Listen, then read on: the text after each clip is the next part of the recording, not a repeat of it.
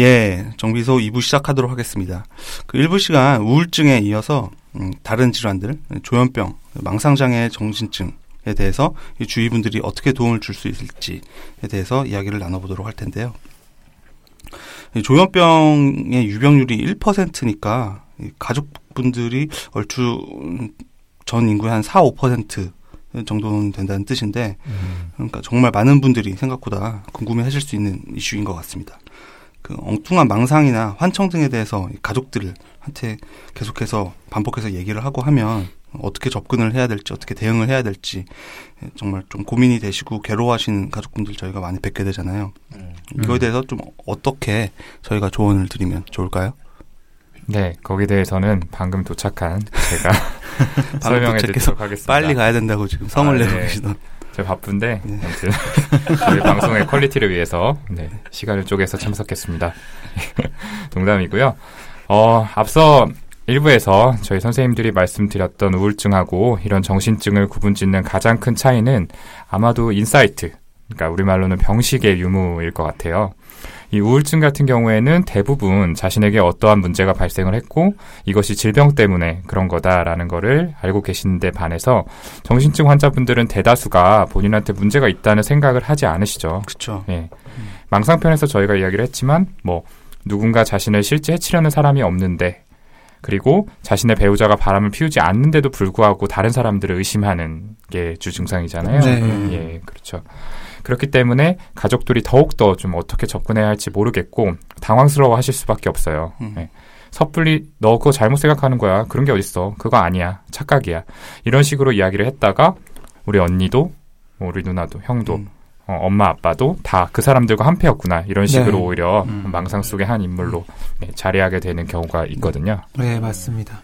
저희가 망상 방송할 때 망상에 대해서 긍정도 부정도 하지 말라 이렇게 말씀을 드렸었죠. 네. 그러니까 망상 때문에 힘든 그 감정 자체에 이제 공감을 드리라 말씀을 드렸는데요. 이제 배우자가 바람을 피운다는 생각이 드시면 아 정말 힘드시겠네요 정도로 이렇게 접근을 하는 거죠. 근데 이제 또 좀 조심해야 될 부분이 가족은 이제 같이 생활하는 사람이잖아요. 네. 그래서 그 망상 내용을 계속해서 반복적으로 듣다 보면 이제 본인도 그 망상에 동조해서 예, 같이 증상이 생기는 경우도 있어요. 음, 맞아요. 맞아요. 예. shared psychosis 이런 것도. 네, 네, 네. 맞습니다. 네. 그 나와 가까운 내가 아끼는 사람이 그러니까 가족 막 보통 당장 눈앞에서 말도 안 되는 이야기에 막 집착하시는 모습을 보게 되면 사람 심정상 이제 보고 있는 사람도 평정심을 유지하기가 어렵거든요. 예를 들어서 부모님 입장에서 자녀가 갑자기 그런 엉뚱한 모습을 보일 경우에 아, 이게 말로만 듣던 그런 정신병일 수 있겠다라는 생각이 들면서도 아니야, 그럴 리가 없어. 라면서 그 생각을 부정하게 되죠, 바로. 네. 받아들이기 음. 힘들고 받아들일 수 없는 일이니까. 그러니까 그럴 경우에는 보통 너 말도 안 되는 소리 그만해. 네가 요즘 체력적으로 허해서 그런가 보다. 라면서 막 이제 보약을 사 먹이시다든지 헬스장 등록하고 운동시키다든지 뭐 종교 단체에 데려간다든지 등의 아, 그런 네, 음, 대응책으로 음, 네. 수개월에서 뭐 수년의 시간을 보내셨던 분들을 정말 많이 봤어요. 네. 기, 기도원 진짜 많이 맞아, 가시는 저도 기도원 얘기하려고 그랬는데 네. 나중에 되게 후회하시죠 부모님들께서 병원에 네. 오셨을 때 몇 년 지난 다음에 증상이 한 차례 깊어지잖아요. 네, 그런데 그렇죠. 다녀오시면 저는 얼마 전에 태어나신 분도 그 어머님께서 기도원으로 데려가겠다고 음. 퇴원을 시키겠다 이렇게 말씀을 하시더라고요. 증상은 많이 좋아지신 상태였긴 한데 음. 기도원에 들어가면 사실 외래도 좀 잘 안 오시고 네, 맞아요. 예, 그러니까 약은 드시겠다고는 하셨지만 사실은 이제 그런 종교적인 치료법들을 더 우선으로 생각하면서 약을 먹지 말아라 음. 이렇게 음. 이야기를 하시는 경우들도 많죠. 제가 네. 봤거든요. 그 뭐 가족분들의 심정은 정말 이해가 가는데 병을이란 걸 받아들이기 싫고 힘든 심정은 그래도 이제 초기에 치료하는 게 제일 중요한데 증상이 심해지고 만성화돼서 병원에 처음 오시게 되면 아 너무 안타깝죠 저희가 볼 때는 음, 진짜. 네 맞아요. 저도 뭐 얼마 전에 진료실에 오신 분이었는데 그 어머니가 불면증으로 계속 외래를 다니시던 분이었어요. 그러니까 그 분이 계속 불면증으로 외래를 다니고 있었는데 최근에 잠을 더 못 자는데 그 이유를 들어보니까 뭐 딸 때문에 스트레스를 많이 받는다 이런 이야기를 하셨었어요. 음. 근데 이야기를 좀 자세히 들어보니까 딸이 단순히 뭐 속을 썩이고 그런 게 아니라 조현병이 발병한 것 같다는 생각이 들더라고요. 막 밤새 잠 안 자면서 혼잣말하고 뭐 죽은 사람이 자기 음. 조종한다면서 이상한 행동을 하고 화를 내고 그러고 있다고. 그래서 그나마 그렇게 된 지가 한 한 달 정도밖에 안 됐다고 해서 그냥 직접적으로 이야기를 드렸어요. 제가 따님을 직접 보진 못했지만 지금 환청이랑 망상 증상이 되게 의심되고 정확히 평가받고 치료받으려면 빨리 병원에 가서 치료를 받으셔야 된다고요. 근데 처음에는 저항이 좀 심하고 어머니 말을 전혀 듣지 않고 폭력적인 모습까지 있다고 하셔가지고 환자 본인이 원치 않아도 입원 치료를 할 수 있는 방법에 대해서 설명을 드렸었어요. 그래서 그 방법으로 입원을 해서 치료를 받으시고는 얼마 뒤에 퇴원을 해서 외래로 같이 오셨더라고요. 근데 그때 보니까 아직 그 환각하고 망상 증상은 남아있긴 했는데 그래도 그 정도도 많이 줄어든 걸 볼 수 있었어요. 그리고 자기가 치료받는 거에 대해서도 좀 긍정적으로 생각을 하고 있으셨고요. 아, 네. 어, 그래서- 대박이네요. 그럼 네. 잘 됐네요. 진짜. 정말 다행이었고요. 네. 지용이 형이 이야기한 것처럼 증상이 시작되고 나서 오래 시간이 지나면 치료가 잘 안 되거든요. 음. 그래서 그렇기 때문에 이런 정신병적인 증상이 의심이 되면 하루라도 빨리 병원으로 모셔오기를 권유드려요. 그리고 만약에 그 증상 때문에 자기든 타인이든 다칠 우려가 있으면 본인이 원치 않더라도 꼭 병원에 좀 강제적으로라도 모셔가라. 그렇게 이야기를 네. 드려요. 네, 맞습니다. 예. 네. 이 조현병 같은 정신증 경우에 이 현실 검증력이 이제 떨어지고 망상 환청에 사로잡히게 되니까 이 사회생활이 단절이 되는 측면이 있고 이 주변 사람들 입장에서는 갑자기 엉뚱한 얘기나 행동을 이 친구가 안 했었는데 하기 시작하는 모습이 조금 무섭기도 하고 부담되고 해서 피하게 되는 건 사실 당연한 것 같아요. 음, 정말 가까운 친구 아니면 그런 모습 보이는 사람한테 너 이상한 것 같은데 치료를 받아봐라고 말하거나 가족들한테 연락을 드려서 어, 누구누구가 정신병이 아닌가 싶어요. 뭐 치료받는 게 필요할 것 같아요. 이런 얘기를 할 수는 없겠죠. 네. 정말 뭐 대단한 용기가 아니면 그렇기 때문에 점점 조금씩 조금씩 증상이 이제 심해지면서 이 사회적인 관계가 이제 더 단절되어가는 어떤 슬픈 상황인 것 같습니다. 네. 그러니까 더더욱 가족들이 적극적으로 좀 치료를 권유하고 그래서 치료를 시작하게 도와줄 필요가 있습니다. 맞아요. 가족 말고는 없는 거죠, 사실. 정신증의 경우에는. 예, 네. 네, 좀것 어렵죠. 아무래도. 네. 그러니까 증상이 이제 가정 밖에 다른 사람들한테도 노출돼 버리면 나중에 회복이 되더라도 그 증상을 이제 알고 계시는 분들이 많으면 많을수록 사회에 복귀하기가 힘들잖아요. 음, 맞아요. 음, 네. 네. 그러니까 그런 걸 또 해서 또 보호하기 위해서라도 가족분들이 이렇게 뭐 치료를 권유하고 또 가족분들에게 보호 입원을 실행할 권한도 있는 거거든요. 음. 전에 저희 교수님께서 그 가족 입원을 망설이는 가족 네. 보호자한테 지금 입원을 미루는 게 환자를 오히려 보호하는 게 아니다. 나중에 맞습니다. 복귀했을 때 사회에 어떻게 돌아가게 직장이나 뭐 친구들 어떻게 만나게 하려고 음. 하느냐. 음. 빨리 입원시켜서 치료해야 된다. 그 말씀하셨던 기억이 네. 나네요. 맞아요. 그러니까 네. 특히 이제 방금 말씀하신 것처럼 뭐 폭력이나 폭언 같이 또 다른 사람을 다치게 할 위험이 있다면은 음. 어. 경찰에 신고하거나 또 보호자 2인 이상 이제 함께 내원하셔서 보호 입원 절차를 진행하시는 게더 좋고요. 음.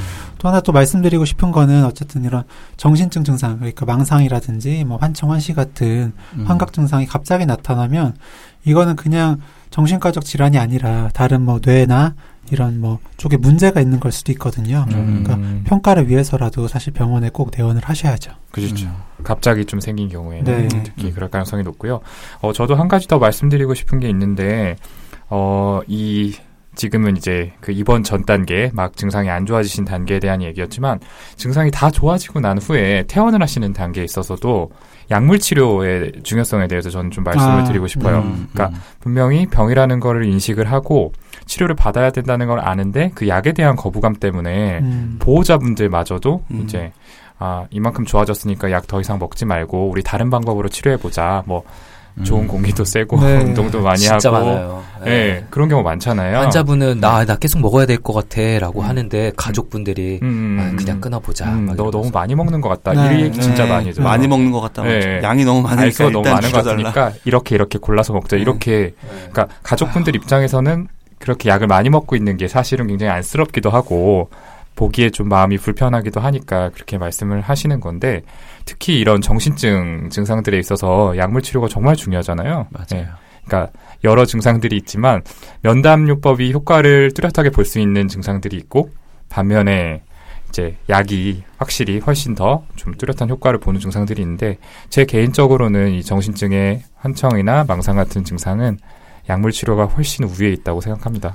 아, 그거는 뭐 언급할 필요가 없죠. 교과서에도 뭐 그렇게 돼 네. 있죠. 네. 오동훈 선생님 말씀대로. 그러니까 사실 네. 이제 저희가 치료 계획, 그러니까 퇴원 후 계획을 수립할 때도 약을 잘 챙겨줄 수 있는 가족이 옆에 있느냐 그것도 되게 음, 맞아요. 중요하게 맞아요. 생각을 하잖아요. 치료 자원이다 이렇게 네, 생각하시죠. 맞아요. 옛날에 그 정신과 무슨 책이었 하여튼 한글 책 하여튼 뭔 걸 본 적이 있었는데 본 적 있어요? 어 근데 되게 이제 우리나라 조선 말기 혹은 뭐 일제 시대 강점기 이때쯤이었던 것 같아요. 뭐가 아 쓰여진 게? 아니 그 내용이 아, 네. 아, 이제 뭐 어떤 구- 그 우리나라 뭐 최초급의 거의 그러니까 진짜 옛날에 정신과 의사가 이제 면담을 상담을 통해서 정신분열병을 치료했다라는 아. 그런 기록이 있다고 하더라고요. 그래가지고 저는 그때 그냥 든 생각이 아 진단을 잘못 내렸었겠구나 생각이 들었어요. 네. 상담으로는 정말 네. 치료할 수 있는 문제가 아니고 네네. 약이 꼭 필요하죠. 네. 상담 자체가 굉장히 어렵죠, 사실. 음. 그 망상편에서도 말씀드렸지만, 최소한 약을 같이 쓰면서 어느 정도 좀 증상이 누그러진 상태에서 그것들을 좀 바꿔보려는 면담을 시도를 하는 거지, 음. 면담만으로는 굉장히 어려우니까 음. 반드시 약물 치료 지속하셔야 된다는 점 꼭 말씀드립니다. 예, 좋습니다. 예, 그럼 정신증에 대해서 이 정도까지 얘기를 해보고 예, 이제 알코올이나 약물 같은 중독 문제, 의존 문제가 있을 경우에 예, 가족이나 지인분들이 좀 어떻게 대처를 해야 될지에 대해서 좀 말씀을 나눠보면 좋겠는데요. 어, 윤희우 선생님이 이 알코올 전문 병원에 꽤 오랫동안 근무를 하셨었죠. 예, 그렇죠. 그래서 저희 중에 제일 이 중독 환자분들의 진료 경험이 많을 텐데 먼저 좀 얘기를 들어보면 좋겠어요. 네, 제가 그때 알코올 전문 병동에서 한 1년 정도 근무를 하면서 느꼈었던 게 가장 많이 느낀 게 알코올 의존 이게 하나의 병이라는 거였어요. 네, 뭐, 전 국민이 알고 있는 이야기죠. 1년 그- 동안 되게 큰 깨달음 얻으셨네요. 네, 맞아요. 이게 당연한 얘기라고 당- 들리는 거는 어쩔 수 없는데, 근데 이렇게라도 이야기를 하는 이유가 이 알코올 의존이라는 게 술을 조절해서 마시는 게 불가능한 병이기 때문에 그 치료를 하려면 술을 아예 마시지 않거나 음. 아니면 치료되기를 포기하고 계속 술을 마시거나 둘 중에 하나밖에 없다고 그 말씀을 드리고 싶어서였어요. 음, 조절 음주는 불가능하다. 예. 그렇죠. 네, 근데 상당히 많은 환자분들이 그 사실을 받아들이기 어려워하시고 원래는 술을 적당히 마실 수 있는데 요즘엔 좀 힘들어서 많이 마신 거다.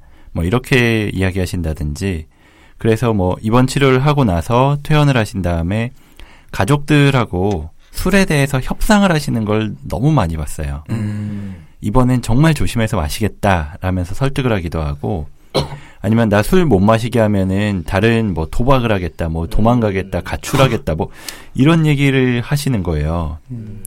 그렇게 으름장을 놓기도 하셔서 그런 경우에 말씀드리는 게 처음에는 어쩌다가 조절이 될 수도 있어요. 처음에는 뭐 한 일주일에 한 번, 뭐 소주 한 반병, 뭐 요 정도만 마시실 수도 있어요. 근데 그렇게 시작을 한 다음엔 결국에는 완전히 술에 빠져들어가서 더 이상 절제가 안 되는 경우로 처음으로 돌아가는 경우를 많이 봤거든요. 그래서 항상 가족분들한테도 강조했던 게 이 알코올 의존이라는 게 술을 조절하는 게 불가능한 병이다. 조금이라도 마시면 안 되니까 일단 다시 술을 마시기 시작하면 꼭 병원에 와서 상담을 받으시라고 해요. 술에 대해서는 협상을 아예 하지 마세요. 이렇게 이야기를 드렸었습니다. 네. 그 지금 어 가족분들이나 지인분들이 이제 취해야 할 태도에 대해서 말씀을 드리는데 알코올 사용 장애가 이런 병이다라는 거를 더 잘 알아야 더 잘 얘기를 해주실 수가 있겠죠. 그러니까 방금 윤희 선생님이 정말 중요한 얘기 많이 해주셨는데 어 알코올 의존은 이제 술을 조절하는 능력이 상실된 거다라고 음, 이해하시면 음. 되고요. 네. 알코올 의존은 이제 단순히 의지의 문제가 아닙니다. 그러니까 뇌에 생물학적인 변화가 일어난 상태라고 생각을 하셔야 돼요. 그러니까 뇌에는 중독 회로라는 게 있고 알코올이 그 중간에 작용을 해서 조금만 몸에 술이 들어가도 그 중독 회로가 활성이 됩니다. 그러니까 알코올 의존 환자분들을 대상으로 한 연구에서는 심지어 이제 술을 직접 마시는 게 아니라 마시는 상상만 해도 그 회로가 활성화되는 음, 것들이 밝혀졌습니다. 음. 그렇게 되면서 엄청나게 술을 마시고 싶은 그런 갈망감 또 정신적인, 신체적인 반응들이 일어난다고 해요. 음. 그리고 정말로 술을 참, 참는 게 힘든 그런 느낌이 막 몰려오기도 하고요. 음. 네. 네, 맞습니다. 그래서 이 알코올 의존 환자분들은 어, 술을 오랜 기간 동안 참았다가도 조금이라도 다시 술을 마시게 되면은 정말 폭발적으로 술을 음. 마시는 경우들이 네. 있어요. 맞아요. 네. 이거를 우리가 알코올 priming effect라는 용어로 설명을 하는데요. 어, 이런 현상이 일어나기 때문에 특히 입원 치료를 받고 퇴원하시는 경우에 그 가족분들한테 꼭 드리는 이야기가 아, 집에 술이 조금이라도 남아 있으면은 그거 확인하고 다 치우시라고 네. 네, 그 음. 말씀을 드리죠. 아무래도 집에 술이 있으면 술에 접근하는 자체도 쉽고 그 술이 놓여져 있는 걸 보는 자체가 술에 대한 갈망감을 또 한번 자극해서 증폭시킬 수 있기 때문입니다. 네, 그렇죠. 근데 진짜 현실적인 어려움이 뭐냐면은 가족분들도 다 술을 마시는 경우가 되게 많아요. 음, 아, 맞아요. 네, 음. 그 흔히들 하시는 말씀이 아니 우리 아버지는 평생 동안 나처럼 술을 마시 오셨는데 아직까지 아무 문제가 없다. 음. 형도 그렇다. 근데 음. 나만 이번에 잠깐 삐끗했을 뿐이다. 음. 이렇게 얘기를 하시고 그래도 겨우겨우 이렇게 어떻게 좀 잘 설득을 해서 단주 치료를 시작했는데 집에 가면 매일 밤 그 집에 다른 가족분들은 술을 마시고 계신 거죠. 아, 맞아요. 네. 음. 그래서 아, 정말 그 유혹에 휩쓸리시게 되는 경우들이 참 많은 것 같아요. 음. 근데 이제 그래서 결국에는 치료를 할 때 가장 먼저 필요한 게 아까 윤현 선생님 한 얘기죠. 술은 내가 이길 수 없는 존재다. 라는 점을 확실하게 인정하고 시작을 해야 되는데 이제 술은 나의 타고난 약점인 거고 내가 이길 수 없기 때문에 그냥 피해야 된다, 도망쳐 다녀야 된다 라는 걸 인정해야 돼요. 음. 근데 많은 분들이 이제 알코올 치료를 받으시면서도 그 점을 끝까지 마음속에서 인정하지 못하고 제가 단주를 어느 정도 하고 나면 그때는 술을 약간씩 다시 마실 수 있겠죠? 라는 이야기를 음. 꺼내시기도 하고 음. 단주 몇 달 잘 유지하다가 이제는 내가 조절할 수 있지 않을까? 라는 생각에 또 도전했다가 또 실패하고 그런 패배가 뻔히 보이는 싸움을 계속해서 반복하시죠. 맞아요. 그래서 이 알코올 치료, 뭐 인지 치료에서도 1단계가 제가 술을 조절할 수 없다는 걸 인정하는 음, 단계잖아요. 음, 네.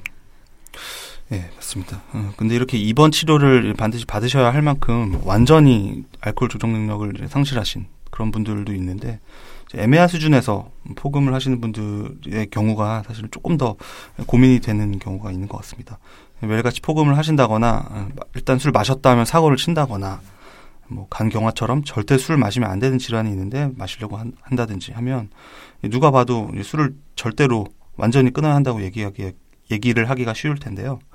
그보다 조금 덜한 수준 그리고 또 뭐 가족 내에서 아니면 여러 가지 사회적인 상황에서 일어나는 갈등과 엮여 있는 음주 문제인 경우에는 조금 더 어려운 것 같아요.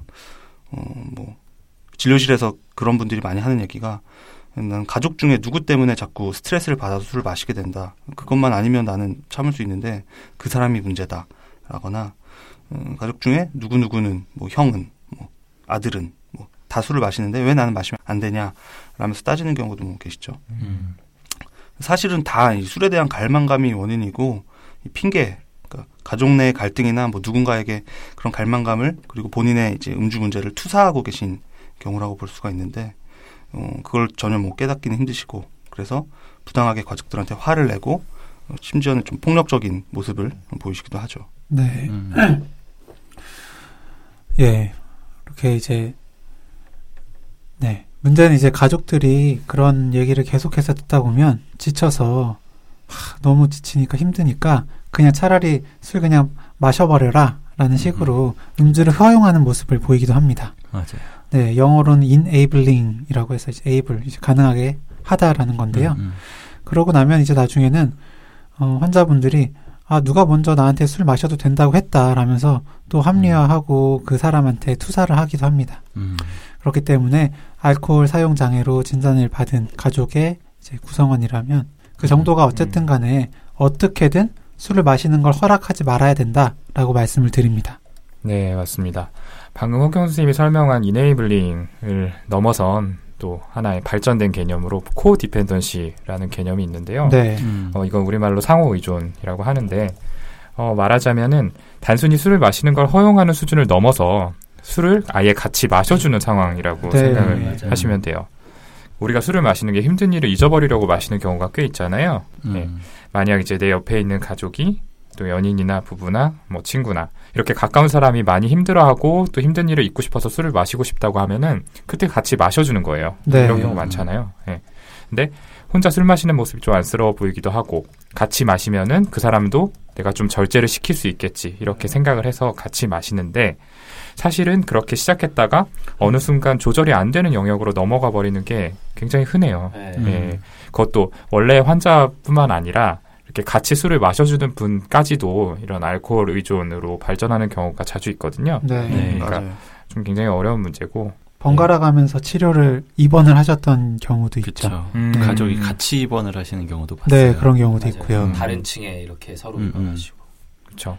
사실은 꽤 많은 것 같아요. 이렇게 알코올 환자분의 가족 구성원 중에서 똑같이 알코올에 대한 좀 조절 능력이 정도는 덜하더라도 좀 떨어져 계신 경우가 꽤 많았던 것 같습니다. 네.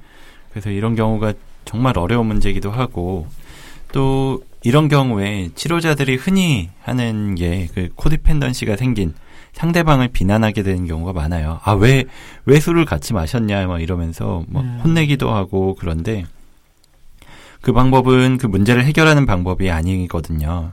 이게 같이 술을 마시는 게 안 된다고 지적을 할, 하면 바로 만약에 술을 끊을 수 있게 된다면 이걸 병이라고 이야기를 하지도 않겠죠. 오히려 그런 말을 들으면 그 두 사람이 생각했을 때 치료자한테 아, 왜 우리가 술 마시고 있는지 이해를 못한다. 이런 식으로 반감이 생기고 뭐 치료자나 치료 자체를 불신하게 되는 그런 결과가 생기기도 하고요. 그래서 이렇게 코디펜던시가 있는 게 의심이 되면 뭐 두 분이 동시에 치료자를 만나야 된다고 이야기를 해요. 뭐 어느 한 사람만 지적을 하고 상담을 한다고 해서 나아지지 않기도 하고 또 두 사람 사이에 어떤 생각이나 아니면 어떤 감정을 주고받고 흘러가면서 술을 마시는 결과로 이어지는지를 좀 정확하게 파악을 해야 되거든요. 그리고 그게 술을 마시는 것이 아닌 다른 방법들로 푸는 걸 함께 고민하는 게 뭐 쉽진 않고 금방 해결이 되진 않더라도 그래도 제일 중요한 방법이라고 합니다.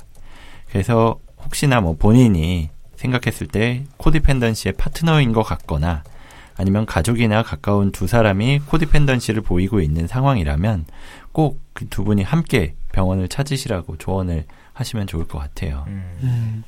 그럼 결국 이제 알코올 중독 환자를 가진 가족이나 음. 친구분들은 이제 뭐라고 말씀을 드리면 좋은 거죠? 어, 술에 대해서 일단은 조금 더 허용을 하지 않아야 된다. 그 네. 사람들이 음. 완전히 조절 능력을 상실했다는 거를 네. 확실히 인지를 좀 하고 계셔라. 그러니까 여기서의 포인트는 그게 되겠네요. 네. 음, 마음 약해지지 마세요. 그렇죠. 음. 협상을 하니까 저랑 네. 박찬일 선생님이랑 같이 codependency가 있었던 것 같아요. 네. 오동원 선생님은 옆에서 enabling 해주면서 같이 먹고 힘들지 않냐면서 막 옆에서 부추긴 거 아니에요? 그러니까 이렇게 힘들 땐 술 마셔야 된다라면서 그러니까요. 네. 이렇게 약간 네. 악순환의 고리처럼 이렇게 네. 서로 부추기면서 술을 마셨던 기억이 납니다. 네. 예, 좋습니다. 오늘 정비소 시간에는 우울증을 비롯한 정신과적인 증상을 겪는 분들에게 어떻게 대하고 도움을 드리면 좋을지에 대해서 여러 가지 이야기를 좀 나눠봤는데요. 사실 가족, 지인분들 입장에서 이 환자 본인들한테도 매우 생소한 정신질환이라는 상황, 그런 어려움을 계속해서 접하고 해결해 나간다는 게 쉽지가 않다는 걸 알고 있습니다. 당황스러우실 때도 많고 불안하고 좀 고통스러우신 상황이 계속해서 있을 텐데요. 저희가 드리고 싶은 말씀은 예를 들어 집에 불이 났을 때 소화기를 사용하는 초기 대응은 확실히 알아놔야겠고 또 중요하지만 그 불이 음, 내가 감당하기 힘든 수준일 때는 바로 119에 신고해서 도움을 받아야 하듯이 어, 오늘 알려드린 내용들에 더해서 전문가의 도움을 받는 것을 망설이지 마시고 적극적으로 고려를 하시기를 권유드립니다. 불을 초기에 못 끄면 집안이 다 타버리는 것처럼 정신질환이 조절이 되지 않으면 그 환자의 인생 그리고 주위 분들의 인생 자체를 다 망칠 수가 있기 때문에 조기에 치료를 선택하는 것이 가장 현명한 방법이라는 말씀 마지막으로 드리도록 하겠습니다. 예, 오늘 정비소 시간 이것으로 마치도록 하겠습니다. 저희는 다음 시간에 어. 더 유익하고 재밌는 컨텐츠로 찾아뵙도록 하겠습니다. 감사합니다. 감사합니다. 감사합니다.